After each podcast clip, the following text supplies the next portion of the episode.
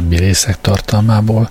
Legutóbb ott hagytuk el hősünket, hogy a Városligetbe ment a hárfás jányjal találkozni, akitől aztán végül megtudta azt, amiről már amúgy is tudomása volt, hogy éjszaka a kártyavettő jósnőnél találkozhat Beattini gróffal.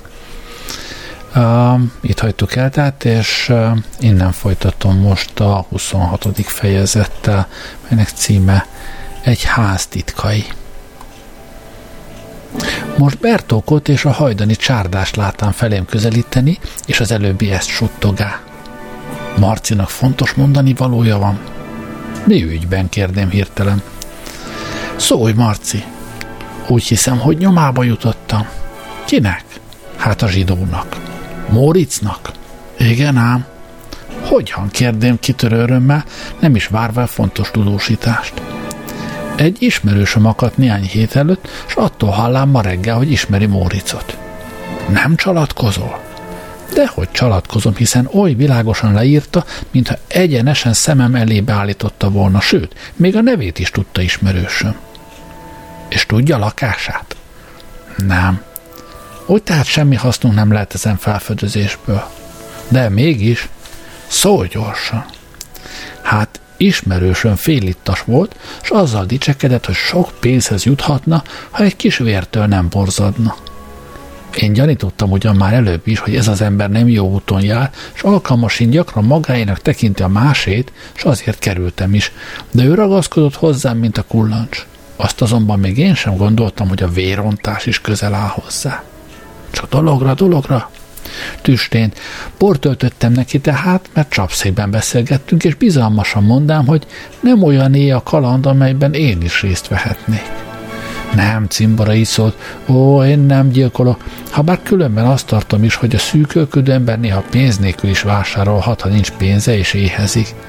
Én tehát az ajánlatot nem fogadtam el, hanem máshoz utasítottam a megrendelőt, ki apját is megöli egy fületlen pitykéért.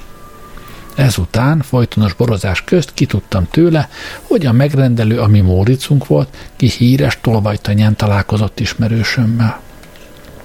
És ki ellen akarta őt Móric kibérelni? Azt nem tudom, mert ő sem mondotta meg neki, miután tapasztalta, hogy nem akar kívánságára hajlani. Ez szerint mégsem lesz hasznunk ezen történetből. Talán mégis, mert azt is kitudtam a gazcimborától, hogy ma este 10 és 11 óra közt el fogja Móricot azon emberhez kísérni, ki a munkát bizonyosan magára fogja vállalni. És tudod azon helyet? Nem. Váltig iparkodtam ugyan tőle kitudni, de ezen titkot részegségében is megbírta őrizni. De miképp juthatunk tehát nyomába? Ó, igen, könnyen, mert tudom a gazember lakását. Kilenc órától fogva, tehát a ház körül fogunk sátorozni, és azután mindenütt nyomban követjük, és Móriccel együtt nyakon csípjük. Hozzá fog Móric jönni? Azt nem tudom.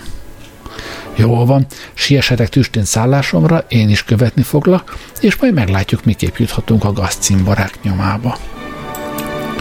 Embereim távoztak, és én gondolatokban mélyedten követtem léptéket. Mindikább közelít tehát az óra, melyben véget vetendek két ember bűngyakorlatának.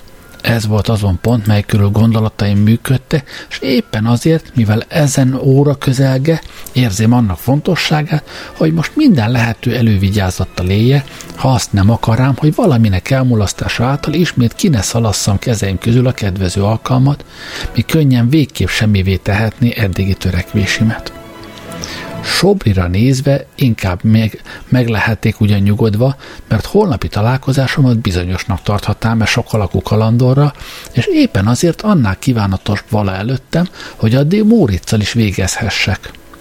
De éppen ez volt az, mit igen nehéznek kellett tartanom, mert Marci hírei korán sem voltak olyanok, hogy bizonyos sikerre lehetett volna számolnom.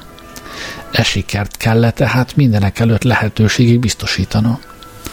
Eleinte azt hívjam legcélszerűbbnek, hogy a kitűzött órát nyugodtan bevárom, és embereimmel a gazkalauzt mindenütt követem, és rögtön mind a kettőt elfogjuk, midőn egymással találkoznak. Mélyebb vizsgálat után mindazonáltal meggyőződém, miképp e terv nem biztosítja eléggé az óhajtott sikert, mert például a kalauz lakásán kívül tölthetné az időt a találkozás órájáig.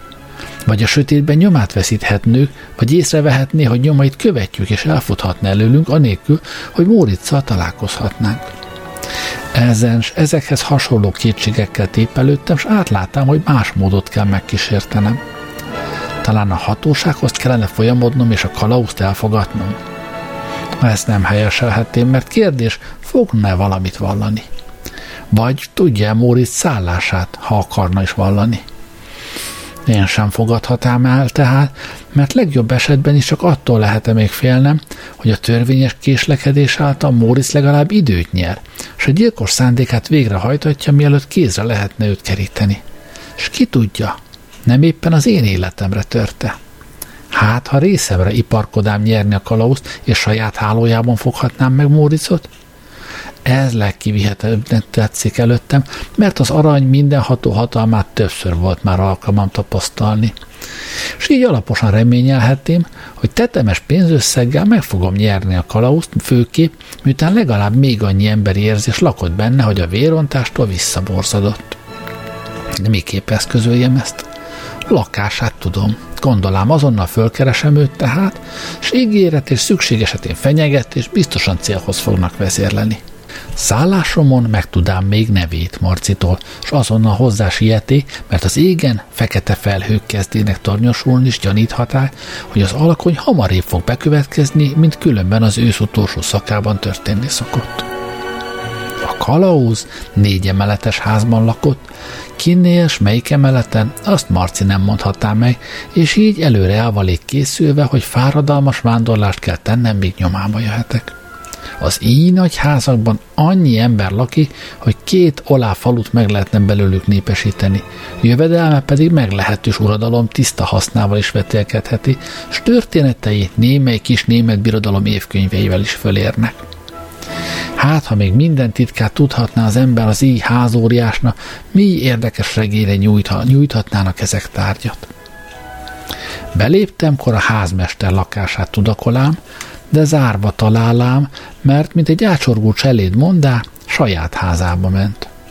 Az így nagy házmesterek vagy nagy házak házmesterei gyakran három eladósult falu urával sem cserélnéne, mert csak az éjjeli kapunyításból is minden nap közel 10 forint jövedelmet húzna, új év pedig legalább 200 forintot vesznek be, és így nem csoda, ha oly állapotba jönne, hogy néhány év múlva tulajdonházukban maguk is házmestert tarthatnak. Földszint csupán boltok vannak, mígben siker nélkül tudakozottam emberem után, csak azon tapasztalás tevén, hogy még a kávés zsákra is Honi címet ragasztottak.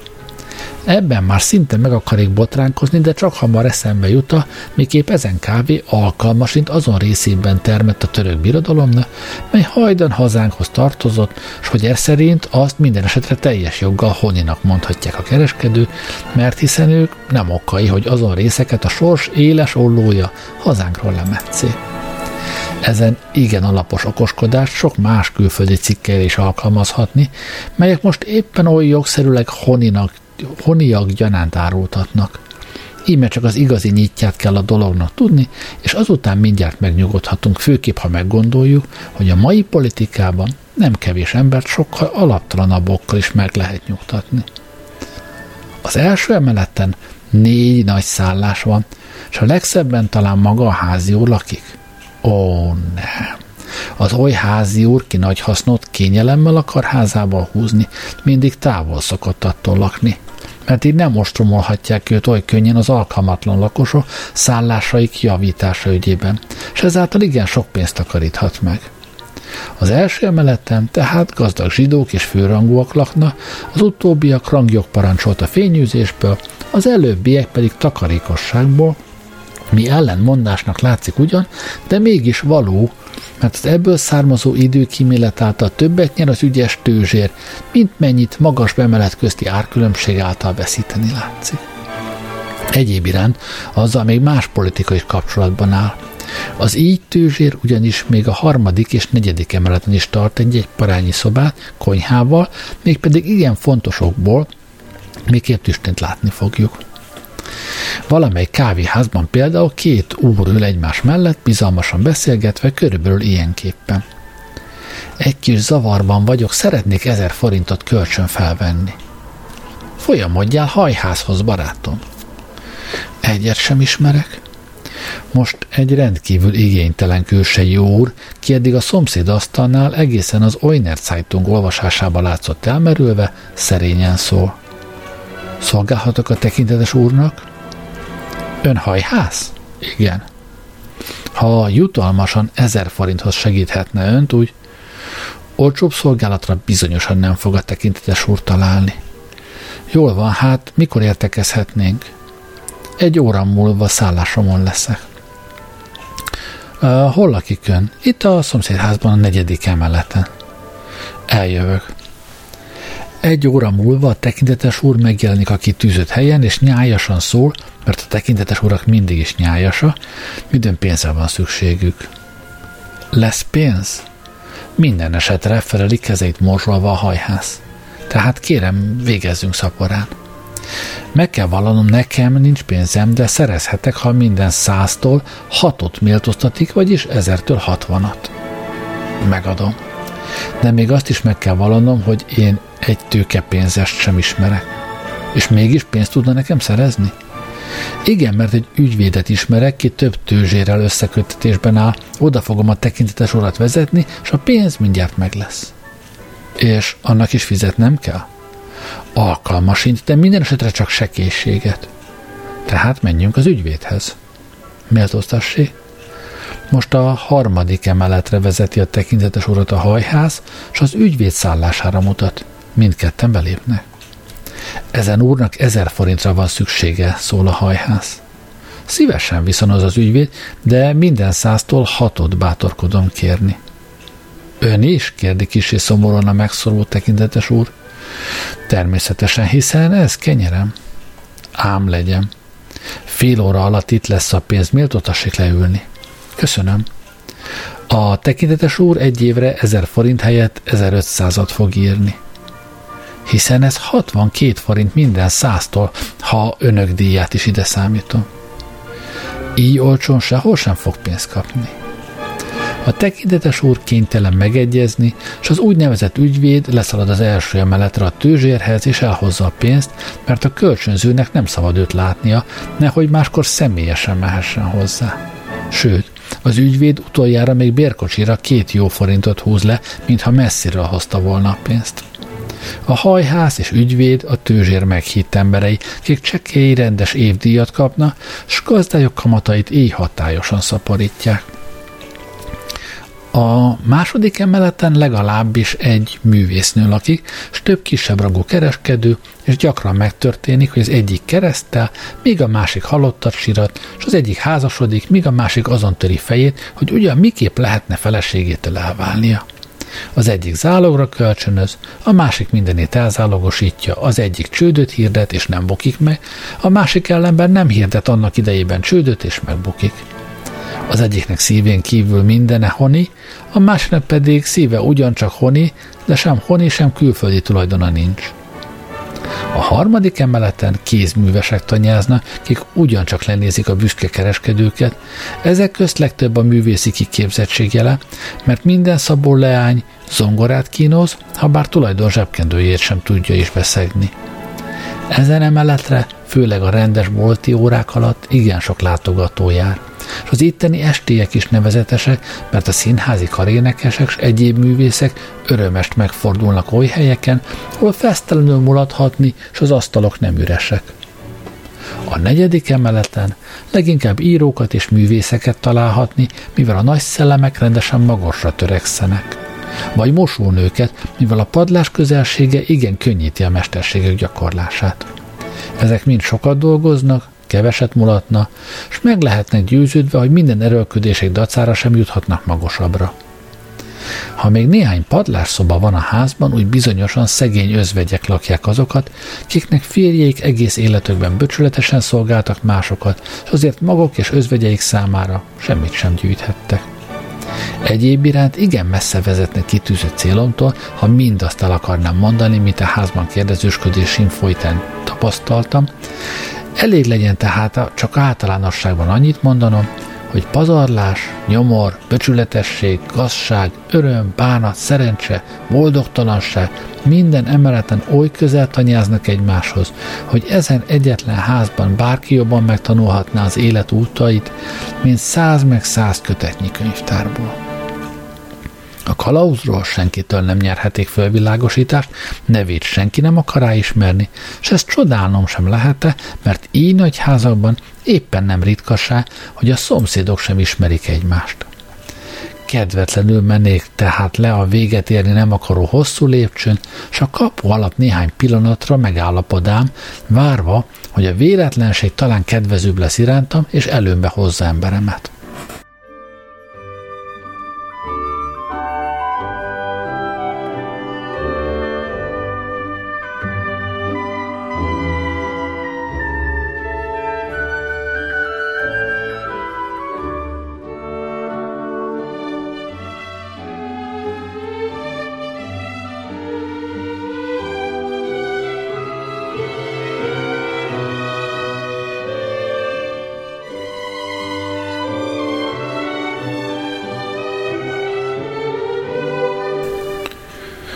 28. fejezet Pitófa és gyümölcsei Míg ott várakoztam, egy kávéházi barátom lépett be, és megkérdem tőle, nem látott egy szűrös, zömögtermető embert a házban gyakran megfordulni. Rövid gondolkodás után válaszol miképp úgy tetszik neki, hogy az ott lakó kocsisokkal gyakran látott egy középkorú parasztot beszélgetni, ki leírásomnak egészen megfelelt alkalmasint segéde a kocsis segédéne, tevé hozzám mosolyogva. Segéde a segédnek? kérdem csodálkozva. Úgy van, erre Budapesten a legmagasabb köröktől egészen a legalsóig számtalan példa van. A segédek sorsa mindenütt egyenlő abban, hogy ők dolgoznak legtöbbet, és mégis legkevesebb haszonmal részesülnek. Így, hogy csak egyetlen példát említse, a szabómester 9 forintot kap egy kabát varrásáért, s ő a legénynek csak 4 forintot fizet érette, s harmadfél forintot zsebébe dug, anélkül, hogy egyetlen öltést tenne a kabáton. Így a kocsis mellett rendesen segédet tartana, ki a lovakat vakarni, kefélni, és az istálót tisztán tartani köteles. Lehet tehát, hogy ezen segéd valahol más tisztességes hivatalt visel, mivel nálunk a hivatalok halmozása nagy divatban van, miután oly kevés az alkalmas ember, hogy a legparányibb ingyen hivatalkára is száz alkalmas egyén jelenti magát. És annál fogva ezen szegény paraszt által teljesíteti kötelességét, mit azzal jutalmaz meg, hogy helyet ad neki az istálóban, hol fáradt testét megpihentetheti, ha a lovak patkóitól nem fél, sőt, néha azon abrakárából, melyet a lovak nem akarnak megenni, egy messzelke bornak harmad részét is átengedi neki. Azonnal lemennék tehát, az istáló előtt nagy örömömre megpillantám a kocsist, nagy álmosan forgatva a legújabb álmos könyv zsíros lapjait. Itt a segéd? kérdém bizalmasan. Melyik? kérdé ő nagyotásítva. A paraszt. Ferkó? Igen, ki mindig szűrben jár. A lovászom segéde. Nincs itthon. Mikor jő haza? Ma nem kell már befognunk, így hát alkalmasint majd csak a hajnal veti haza, mert nagy korhely. Ha jobb ember találok, mindjárt kiadok rajta. És hol van most? Bizonyosan a Tehén utcai csapszékben. Mi a címere? Nem tudom, én nem szoktam oly szúrtos csárdákba járni. Ezzel büszkén kimondott megjegyzés után ismét az álmos könyvre függesztés szemeit a lóigazgató, mi azt látszott értésemre adni, hogy nincs többé kedve a drága időt rám vesztegetni, és ezt annyival inkább hihetém, mivel a gyorsan növekedő sötétség miatt az álmos könyv művészi tökéjű honiképeit már teljességgel nem különböztethettem meg a krajcárnyi fekete zsírrétegektől. Kedvetlenül távozám tehát, és csak nem attól kezdik már félni, hogy a rév előtt kell ismét hajótörést szenvednem. Szállásomon Bertók és Marci legalább azzal némileg megvigasztaltak, hogy a Tehén utcában csak egyetlen csapszék van, és hogy ennél fogva nem téveszthetjük el emberünket, ha valóban ott van. Marci azonnal kínálkozott, hogy oda siet és szóba ered vele, de az óra már nyolcra jár, és én nem akarám ez ügyet kockáztatni, mert Ferkó könnyen gyanút érezhetett volna a tolakodás következtében. Tervemet tehát megváltoztatám, és elhatározám, hogy mind a hárman együtt fogunk menni, mert így legalább nem lobbanthaték szememre hanyagságot, ha törekvésem siker nélkül találna is maradni. Erősen fölfegyverkezve, nyolc óra tájban útnak indultunk, és szívem nyugtalanul dobogott, mert érezém, hogy sokszor sokára vesztett hogy sokára veszthettem el ismét Móris nyomát, ha ezúttal is kisiklik kezeim közül. Az eget koron fekete felhők boríták, és a szél rímesen sírt végig a néptelen utcákon, és hideg zápor cseppeket ostorozott arcunkra, ám bár távolban egyes villámsugárok nyargaltak le a láthatáron, stompa dörgések a késő ősz dacára nyárias elemcsatát jósoltak. A nagyházak elbűvölt óriások gyanánt állottak körülöttünk, s a gyéren világított ablakok, mint meg annyi bolygólidércek csillálottak utunkon. A fehér köpenybe burkolt tűzőrök csörtetve lépdeltek el mellettünk magas lovaikon, és nem sok regényesség kell -e annak képzelésére, hogy a középkor valamely titkos ítélőszéke rejtélyes hírnökeihez hasonlítana, kik életre halára mennek idézni valamely nagy bűnöst. A kitűzött utcában legmélyebb csönd uralkodé, csak a csapszékből hangzott ki néha egy-egy reketrikkantás, vagy a földhöz sújtott pohárnak élénk csörrenése. Bemenjek, kérdé Marci, midőn a csapszékhez érkezünk. Nem, felelém rövid gondolkodás után, belépés egy gyanút okozhatna. De hát, ha nincs itt? Mindegy, mert úgy különben is hiába jöttünk volna. Tíz óráig minden esetre várakozni fogunk, egyebet nem tehetünk. Ezután az áttelleni kapu mellé vonultunk, honnan a csapszék ajtaját mindig szemmel tarthattuk, anélkül, hogy felfödöztetéstől tarthattunk volna. A pillanatok órák lassúságával mászta, s a vihar persze persze zordonabbá lett. A szél egyes erős rohanásokban fut, mintha féken tartatnék, melytől szabadulni kívánna, a dörgés azonban mindinkább növekedett, s a nagy cseppű zápor átható finom esővé változott darával vegyesen, mely tűszúrások gyanánt kínozá arcunkat. Zsebórámat üttetém, s már három negyedet vert kilencre, és reményem pillanatról pillanatra inkább csüggedett. Már tusakodám, hogy nem lenne mégis jobb Marcit a csapszékbe küldeni, mint további siker nélkül dacolni a viharra, midőn a csárda ajtaja megnyílt, és egy férfi lépett ki. A szobából pillanatra kiömlő világsugárnál tisztán láthattuk, hogy fejét széles, karamú kalapfödi, s testét bőszűr takarja. Átkozott idő, dörmögi a szűrös férfi. Kutyát sem kellene kihajtani. Ha nem tudnám, hogy jól megfizet a zsidó, bizony nem húztam volna ki lábamat az asztal alól. Ez szó bizonyossá tevék sejtésünket, hogy Ferko áll a csapszék előtt. Megragadjam? suttogál Marci. Csitt, kövessük távolról. A kalauz a Soroksári utcába hajlott, s káromkodva baktatott előre a sötétségben. A szél és eső csapdosása igen kedvezett vállalatunknak, mert lépéseink neszét elnyomá, míg a mély sötétség alakjainkat tökéletesen elrejti. Mi ellenben a fehér szűrt mindig szemmel tarthattuk. Óra negyedik haladtunk, midőn rögtön lóhorkanást hallottunk előttünk, és azután elfogyott hangon ejtett az egyetlen szót. Ejtett ez egyetlen szót. Ferkó? Igen, az ördögbe hamar. Föl a kocsiba! Mielőtt nyomát érhettük volna, már megindult a kocsi. Pakra ugrom, mondám Marci. Jól van, szükség esetén lőj, mi futva követtünk. Csak vércse sivítása után igazodjék, nagyságos uram, én jól tudom azt utánozni.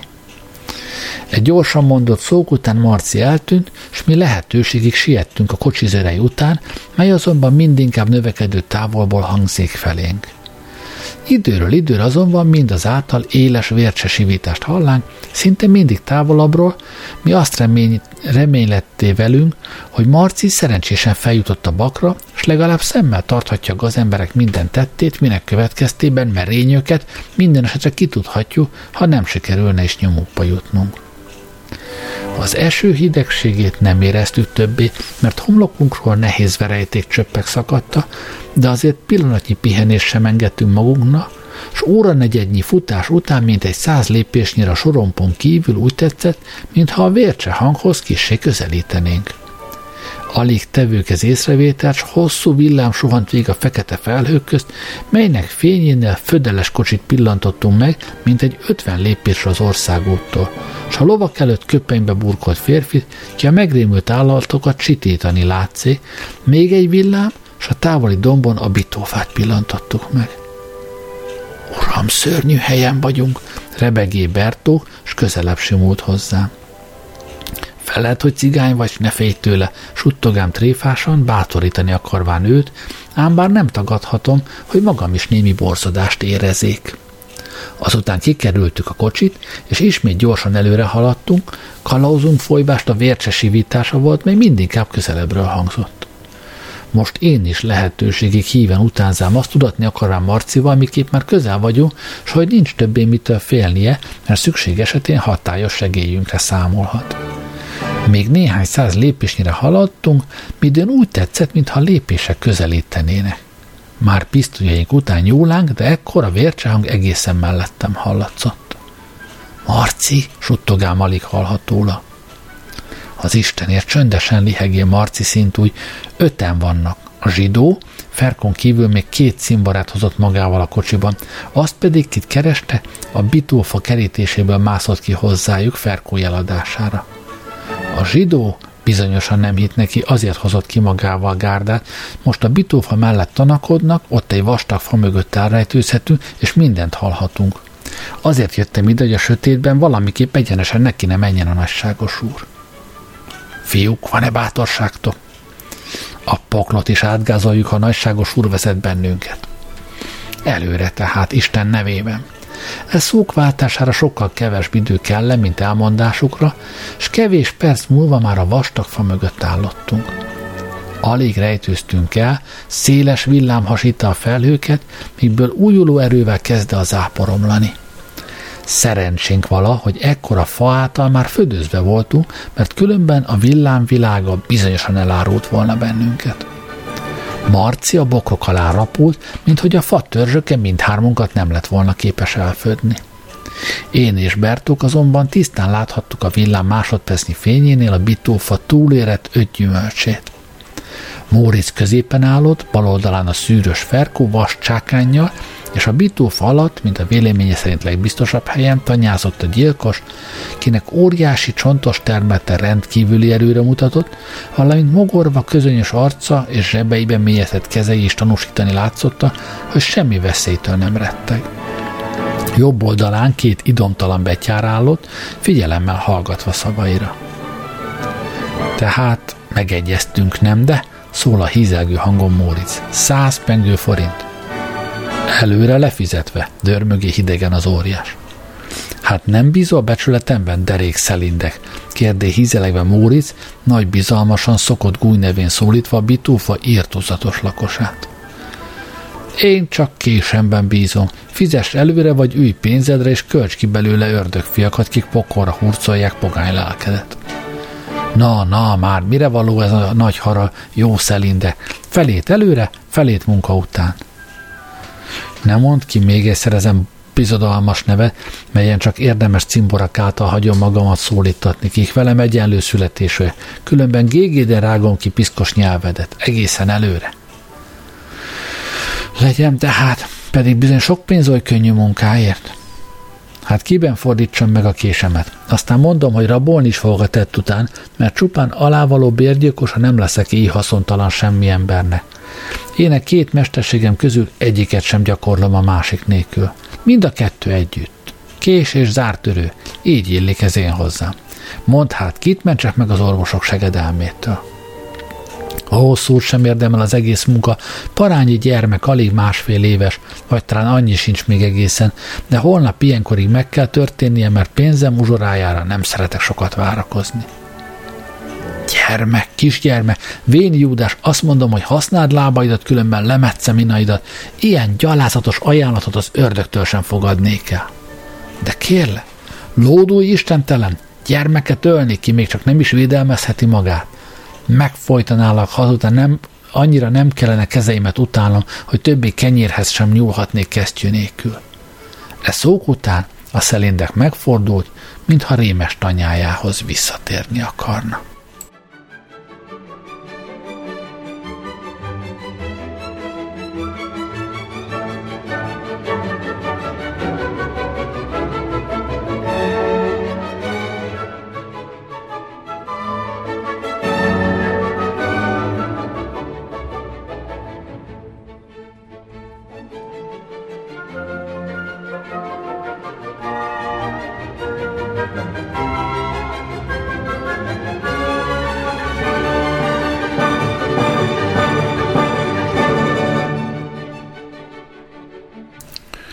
29. fejezet Borzasztó segély Most vagy soha gondolám, s társaimat néhány szóval fölbátorítván a fa mögül kirohanék. Rakjátok le fegyvereiteket, vagy halálfiai vagytok kiálték hatályos hangnyomattal. Válaszul rögtön egymás után négy lövés dördült el, s csak a sötétségnek köszönhettük, hogy a golyók siker nélkül fütyöltek el mellettünk. Ide emberek, feleljetek, kiáltik ismét, és három lövéssel válaszoltunk. El, el, ordította most a szelinde, mert ezen lárma fölriasztja a kutyákat, utána egy kiáltás után a zsiványak futásnak eredte, és mi még kétszer utánuk lőttünk, de alkalmasint eredmény nélkül, mert a cimborák léptei mindinkább távolabbról hangzának felé, nyomukat azonban alkalmasint még el, mégsem veszíthettük volna el egészen, ha rögtön oly borzasztó segély nem érkezik számukra, mely ellen egyáltalában nem valánk elkészülve. Rögtön tudnélik hátulról földre rántva érezném magamat, se véletlen megtámadtatás okát azonnal sejthettem, mert első lövéseink óta mindinkább közeledő kutyaugatást hallék, és a sejtésemet bizonyossága emellé a lihegő morkás, melyet új jelenségem hallatott, kabátom gallérát szorosan fogai közt tartva. Mozdulni nem meré, mert attól kell félnem, hogy ruhám helyett testemben mélyezti fogait a felbőszült állat. Marci, Bertók, segítség! kiálték kitörő dühösséggel. Nem lehet, felele csekély távolból Bertó, valaki lerántott hátulról, kutya, farkas vagy ördög, nem merek mozdulni. Segítség, nyöszörge távolabbról Marci hangja, valamely akasztott ember bolygó lelke kutya képében támadott meg. Jaj, megfolyt! Most messzebb a város felől lövés dördült el, mit nyomban fájdalmas kutyavonítás követett, mely azonban csak hamar megszűnt.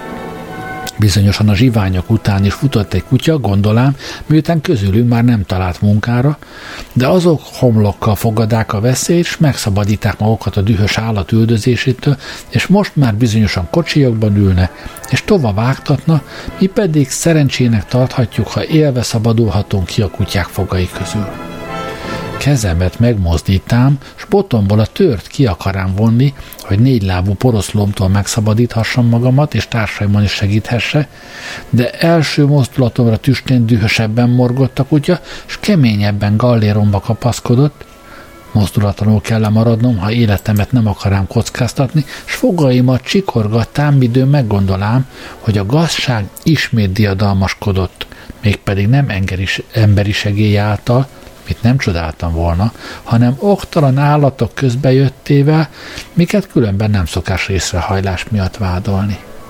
Keserű panaszokra tört ki lelkem a sors ellen, mely ismét meggátlá becsületes szándékon végrehajtását, és egyszer, mint önmagamat vádolám, hogy az első villám fényénél tüstént le nem lőttem Móricot, míg most bosszújától kell rettegnem, miután bizonyosnak tartám, hogy szavaimról rám ismert. Segítség, segítség, kiálték ismét, e gondolattól újabb indulatos kifakadásra ostorosztatva. Meg nem mozdulj, különben széttép a kutya. Inte most távolról ismeretlen hang, s gyors lépéseket hallék közelíteni. Bizonyosan több ember jön gondolám, mert úgy tetszett, mintha parancsokat hallottam volna egyik által osztani, mire a többi megjegyzéseket tett. Kik lehetnek ezek az emberek? Talán városi őrök? De hiszen ezek csekély számuk miatt a városban is alig győzik teljesíteni a szolgálatot, miképp tévedhetnének tehát a mezőre. Vagy talán a mezei rendőrség néhány tagja. Ez valószínű vala, mert ezek csak ugyan leginkább a város közel határában járnak, de mégsem hihetném, hogy így betanult kutyákkal gyakorolják kötelességeket. Gondolatai más irány kapta, hátulról lámpafény sugárai terjedtek el, és az előbbi parancsoló hang egészen közelemben megszólalt. Kötözzétek meg őket egymás után, meg nem mozduljatok az emberek, ha kedves előttetek az élet. Hamar legények. Kezeimre hurok szorul, s a kutya azonnal elbocsát a galléromat. Fölkelék, s magas termetű férfit látik magam előtt, kezében két csövű pisztolyt és lámpát tartva. Négy társa, Bertókot és Marcit kötözék meg, akiket azonnal hozzánk vezettetett az előttem álló magas férfi, és parancsoló hangon szóla. Ma nálam fogtok hálni, holnap reggel pedig a városházára viszlek. Uram, szólék most türelmemet veszve, minő bárásmód ez? Talán nemes emberek az urak? Úgy hát majd a megye házába kísértetem. Minek tart ön engem? Az majd elválik holnap. Ön bizonyosan rablóknak tart bennünket, tudja meg tehát, hogy mi zsiványokat üldöztünk, és ön négylábú poroszlóinak közbejötte nélkül bizonyosan kézre is keríthettük volna őket. Hát, ha azok is ezt mondanák, akik elfutottak, s egyik kutyámat alkalmasint lőtték. Tud ön olvasni? Minő kérdés. Itt oldalzsebemben néhány hozzám címzett levelet fog ön találni, tekintse meg azokat, és szüntesse meg méltatlan bánásmódját, melyre ellennemben egyáltalán nincsen jogosítva. Az tulajdonképp csak az illető tisztviselőkhez tartoznék, ugyan, de ámlássuk. Alig tekinte néhány levélbe, és azonnal egészen megváltozott és nyájasan szól. Bocsánatot kérek, tekintetes úr, de a külszín annyira önellen bizonyított, hogy alkalmasint nem neheztelend ön tévedésemért. Legények, oldozzátok fel a tekintetes úr embereit. Ezután maga oldál föl kezeimet, és én röviden elmondék neki kalandomból annyit, mennyit fölvilágosítására éppen elkerülhetetlenül szükségesnek tarté, anélkül, hogy őt egészen bizalmasommá tenném. Bittóra való gazemberek jegyzé meg előadásom után, mi kár, hogy megszabadulta, most már minden esetre hiában keresnők nyomukat, mert az éj madaraknak a város minden részében biztos fészkök van. A bitófa belsejét azonban majd megvizsgáljuk, talán találunk valamit, mi a gyilkos nyomába vezethetne. Méltóztatik velünk visszatérni? Nem, azon engem, ember engem nem igen érdekel, és 11 óra felé még dolgom van a városban. Méltóztatik parancsolni, hogy a városig elkísértessem a tekintetes urat? Köszönöm. Tehát ajánlom magamat. Kérem, még egyet. Méltóztassék. Tökéletesen meggyőződött hogy nem voltunk rossz járatban? Ó, igen, tökéletesen. Kérem önt tehát, hogy e kaland legalább annyira titok maradjon, hogy nevemről ne tegyen ön említést az illető helyeken. De ha a bitó alatt olyasmit lelnénk, ami az úgynevezett szelindek nyomába vezetne, és ez azután szembesítést kívánna, ezt nem szeretném. De ha múlhatatlanul megkívántatnék, úgy legalább két napig várakozzék ön viszonzám rövid, viszonzám rövid gondolkodás után, mert legalább azt óhajtám, hogy találkozásom a kártyajósnőnél véghez mehessen, mielőtt a mai kalandom zajt támasztana, mely Sobrit ismét kicsúsztatná kezeim közül, mit lehetőségig gátlani kívántam. Azt megígérhetem, és csak lakását kérem a tekintetes úrnak, hogy szükség esetén legalább tanácskozhassunk a tendőkről. Az országúton lakom, Köszönöm. Szabad ön nevét tudnom? Én a hóhér vagyok, mondta érztelen hangon a magas férfi, és segédeivel együtt eltűnt.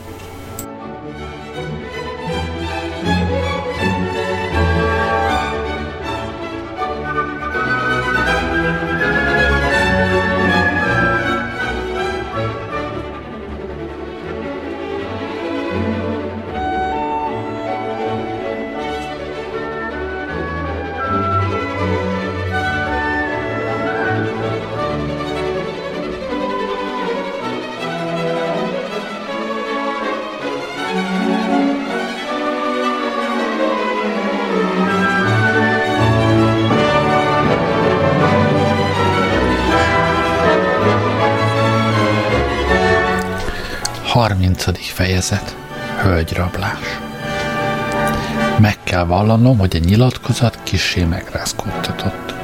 Ismét azt bizonyítál, miképp vannak helyzetek és viszonyok, mikben a legelfogulatlanabb embert is ellenállhatatlan varázserővel ragadják meg az előítélet sötét rémei. Mennyiszer mi hévvel küzdik azok ellen, kik állíták, miképp hóhérna, ha bár példánykép és különben a becsületességnek, világért sem tudnának kezet nyújtani és íme most akaratlanul borzadály futtél végig tagjaimat, midőn meggondolám, hogy kivel beszéltem, pedig iszonyú egy gyalázatos eszközének közelségében. Igen, csak való marad az, miképp csupán addig vagyunk erőse, míg kísértetben nem hazottunk. Örömmes torgáltam volna magamat önkéntelen megborzadásomért, de sürgetőbb érdekek igénylék most egész jelenlétét lelkemnek. Móricz gyermeket akart meggyilkolni, és eszközt kívánt erre bérleni, mivel maga elvettemültsége dacára is írtózott e szörnyű bűnt elkövetni. De mi gyermek lehet-e az? Kora egészen összeegyezett a szerencsétlen Eszter fiájéval, és egy pillanatig sem kételkedhetém, hogy a kis Móricz a kiszemelt áldozat, kinek anyja hűtlenségért lakolnia kellend a zsidó alkalmasint meggyőződék, hogy a hatalmas sobrival bosszúját nem éreztetheti, és azért az ártatlan gyermek ellen köszörüli fegyverét, kinek hollétét ég tudja mi úton pohatolá ki. Ha gonosz szándéka sikerülne, Eszter múlhatatlanul meghalna, ha bár mostani mély alértságából még magához találna is térni. E bűnt meg kell legátlanom, és ez inkább hatalmamban vala, mint bármi egyéb. Azon gondolat, gondolattal küzdék tehát leginkább, hogy rögtön hozzásiessek-e, és megszabadítsam a gyermeket az őt fenyegető veszélytől, vagy előbb a szándéklott hölgyrablást kántoljam meg. Szerettem volna mindegyiket ugyanazon pillanatban teljesíteni, de ez kivihetetlen vala, mert órán már a 11-hez közelített, és ennél fogva sietnem kell a találkozási helyre, ha elkésni nem akartam, vagy pedig erről lemondanom, és a gyermekhez mennem a véghatározattal nem lehet-e sokáig késnem, meggondolám azonban, miképp azon iszonyú gonosztevő ki nem értozott a bitúfa kerítését tanyául használni, szinte nem akar rá a borzasztó tettet elkövetni, és hogy megriasztások következtében most bizonyosan minnyáján csak biztos rejtekről gondoskodna, és nem igen érezhetne magukban kedvet rögtön új, mégpedig véres bűnt elkövetni. Ezen okoskodás kisé megnyugtatott, és szilárdul elhatározám, hogy mindenek előtt a hölgyrablást gátolom meg, és azután rögtön a gyermek megszabadítására sietek. A vihar nem tágított, s ha a szél kisé csöndesülni látszik, azonnal annál nagyobb erőszakkal zuhant le az ápor, mintha egymást kölcsönösen felváltaná, hogy rövid pihenés után újult erővel dolakodhassanak. Az egész láthatáron egyetlen csillag sem vala látható, s ha néha egyes villámok nem gyújtanak persznyi világítású szövétneket, úgy alig érezhettük volna, érkezhettünk volna épp tagokkal a kitűzött találkozási helyre. Fiúk, így szólék embereimhez, midőn már közelítünk célunkhoz, nem de elfáradtatok. Ha a nagyságos úr győzi, felelte nyugodtan Marci, úgy mi akár újra is elkezdhetjük a táncot, főképp, ha nem állunk oly közel azon átkozott négylábú palotához, melynek látása bizony megrázza valamennyire a szegény legény belső részét. Három a tánc mind halálig bíztat a Bertó, csak a hóhér ne jöjjön ismét komának. Azzal nem lesz többé bajunk, de megálljunk, itt egy árva lámpa pislog a ház szegletén, töltsétek meg fegyvereiteket. Tehát megint nem fogunk tréfálni hiszen inkább most volt csak tréfa az egész pufogtatás, mert egy gazembernek sem adhattunk emlékeztetőt. Most gyorsabban fogunk cselekedni. Hol? Még azt magam sem tudom. A zsidó is ott lesz? Nem. Már ezt sajnálom, mert szeretném, ha oly sebet ejthetnék ócska testén, mint ő az én új vörös nadrágomon. Ezt ugyan soha nem feledem el. Készen vagytok? Igen. A pisztolyok biztosan nem adnak csütörtököt, csak a szerencse ne legyen ismét ellenünk, úgy bizonyosan megfelelünk magunkért. Tehát menjünk. Tovább haladánk, szándékon végrehajtásának módjáról gondolkozám. Úgy látszott, hogy legcélszerűbb lenne mindjárt találkozásunkkor a rablókat egyetlen bátor megrohanással lefegyverezni és az illető hatóság kezeibe adni. Ezt minden esetre legkönnyebben lehetett volna végrehajtani, ellene mindazáltal szinte sokak harcolt, melyek előttem igen fontosaknak tetszettek.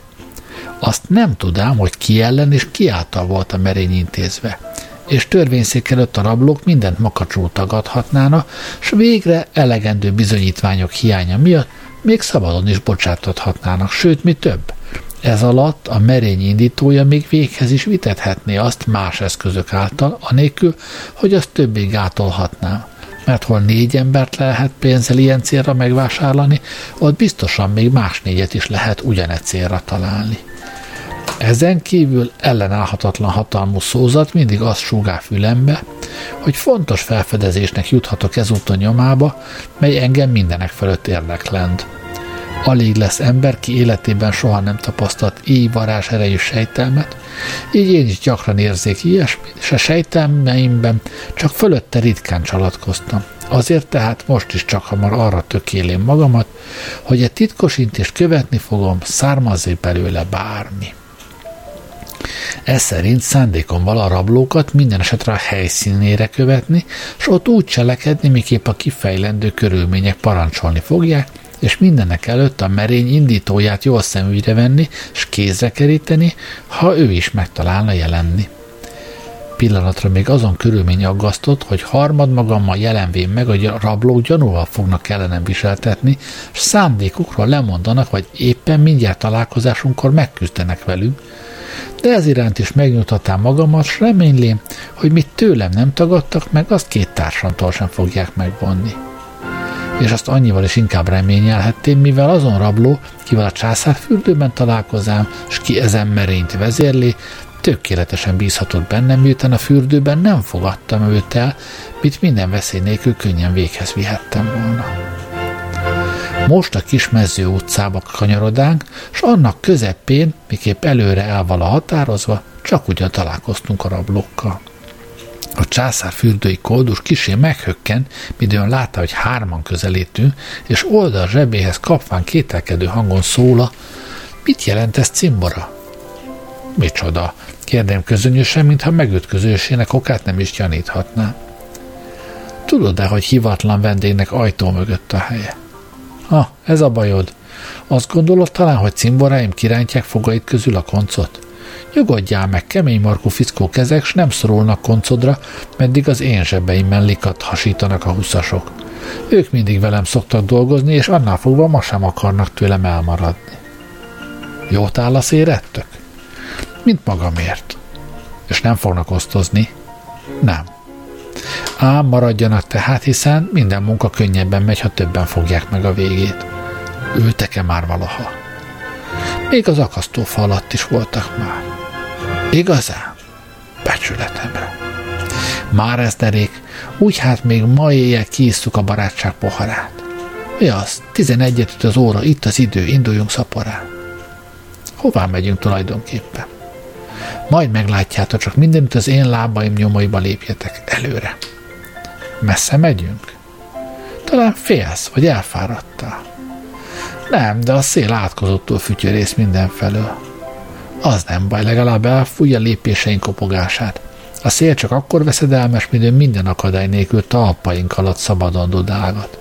Gyorsabban, fiúk, mert még jó darabig kell talpalnunk. E szók után a koldus sieteti lépteit, s mi hallgatva követtük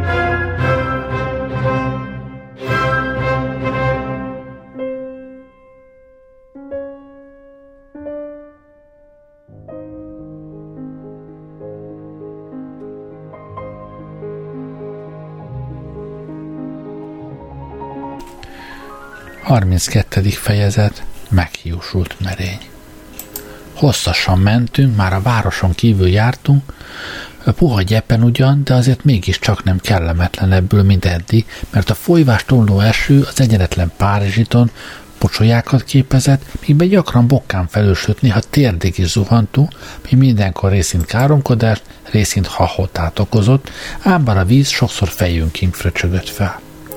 Most széles villám hasítta a léget, s Marci alig hallhatólag suttogál. A Savó intézet vidékén vagyunk. Mi az? kiállta a koldus, kinek valódi tolvajfülei volta, mert úgy tetszett, hogy minden lélegzetünket tisztán hallja. Megijedtem, hogy lecsap a menykő, felelte nyugodtan Marci. Ne félj attól, elkerüli a menykő azt, kinek számára minden határban kenderterem. Mit akarsz ezzel mondani? Azt, hogy fölakasztanak, ha nem vagy nemes ember, jó cimbora. Hát téged? Mi gondolod rá? Csak előre, még egy jó küldobásnyira vagyunk, és aztán majd elválik, hogy tudtok-e olyan jól dolgozni, mint beszélni. Majd meglátod, fogadom, hogy bámulni fogsz, meghajolsz előttünk. Jobb lesz, ha kurtábra szabad a nyelvedet. Nem rád bízták. Ne kívánt, hogy visszafordulja. Csak tessé. Csit cimbarák mondám, félve, hogy Marci kitörő hevessége mindent elrond. Ugyan minő iskolában tanultátok a mesterségeteket, hogy munka közben verekedni akartok. Az ilyen becsületbeli ügyeket munka után kancsó mellett szokások körre bízni. Hiszen csak hallgas, és azt tedd, hogy tőlem látsz. Értem. Igazad van, cimbara, tapasztalatlan suhansz lehet szűrös társad, hogy így kirúg a hámból. De bátor? Elég. Erre ismét csönd lett, és okoskodni kezdik Marci fönnebbi titkos megjegyzése fölött. A Savó intézet vidékén vagyunk, mondá ő, tehát ott vagy annak vidékén kell a merénynek véghez menni. De ki ellen lehetne az elhatározva? A nevezett intézetben az évezen késő szakaszában már senki nem szokott tartózkodni, és azt csak nem hihetném, hogy a különben igen érdemes, de már meglehetősen koros majoros nő ellen így merényt kívánna, kívánna valaki intézni. Közel ezen épülethez a tébolyda állott, és azt sem hihetném, hogy onnan kívánna valaki valamely szerencsétlen szép hölgyet erőszakkal kiszabadítani, mert napjainkban szerelem, szerelemnek miatta nem igen őrülnek már meg a szépe, sőt ellenkezőleg nagyon is okosa, mert a legnagyobb szerelmi mámorban is többnyire rendkívül jól tudnak számolni. De ha még egy intézet vala azon tájon, melyre mindenek előtt kellett volna emlékezni, és melynek tőszomszédságában állott azon épület, melyben megálljunk, szól a most elfajtott hangon a koldus. Mindjárt megállapodtunk. Ját kell adnom. A koldus füttyentett oly sajátszerűen, hogy csak tapasztalt fül különböztetheti azt meg a szél átható füvöltésétől. Ezután előrehajtott fejjel figyelt. Az ég tompán dörges, a szél hosszú hörgésekben fut, más ezt nem lehet -e hallani. Nem hallottatok semmit? Nem. Ördögbe korán jöttünk, vagy elkéstünk, vagy mi történt? Most még egyszer tartósabban és élesebben füttyentett. A hang távolról vízhangot hozott, mely tökéletesen hasonlított a koldus jeladásához.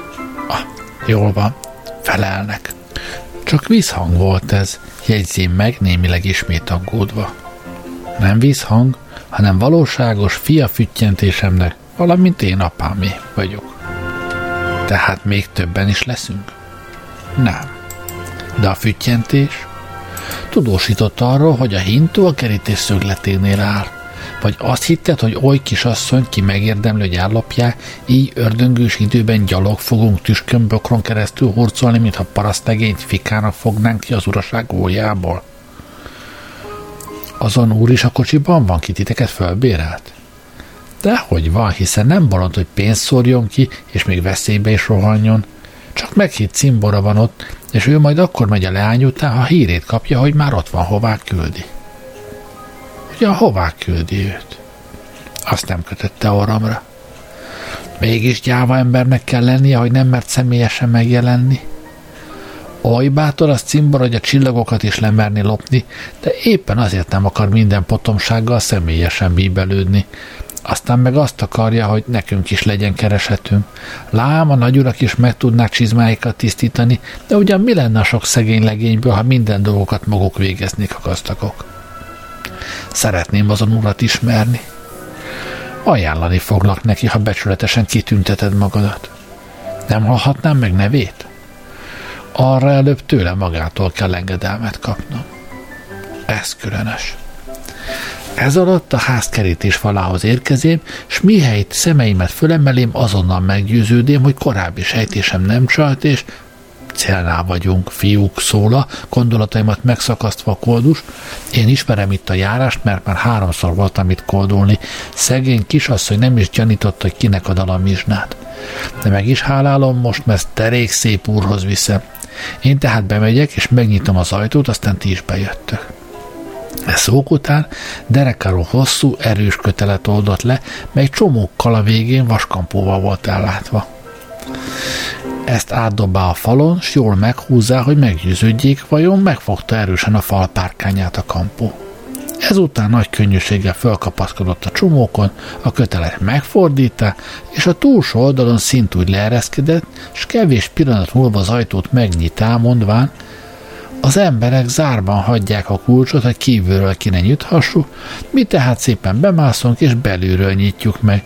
Így legalább nem kell méreg drágán lakatos tartanunk. Csodálom, hogy kutyák nincsenek itt. Van bizony kettő, még pedig olyan, hogy a legnagyobb medvével is megbirkózhatnána. Úgy hát vigyáznunk kell. Későn vigyáznánk, ha még élnének. Hogyan? Ma délfelé erre kullogtam, és oly darabka szalonnát adtam nekik, hogy eddig már örökre jól laktak. De most dologra, ti hárman itt maradtok a kapunál, mert nem ismeritek a belső járást, és mindenre vigyáztok, és csak akkor siettek segítségünkre a füttyentés, hogy lövést hallanátok hallani. Én pedig régi cimboráimmal a szép galambfészkét keresem föl. Menjünk, fiúk, és mondom, hogy még ruhája végét is tisztelettel érintsétek, mert különben ma este utolsó borotokat ittátok meg ezen árnyékvilágban. De azt, hogy mi történik a házban, és hogy végződik a hölgyrablás, ezt már csak a jövő héten fogjuk megtudni. Köszönöm, hogy velem voltatok ma este. Jó éjszakát kívánok, Gerlei Rádiózott.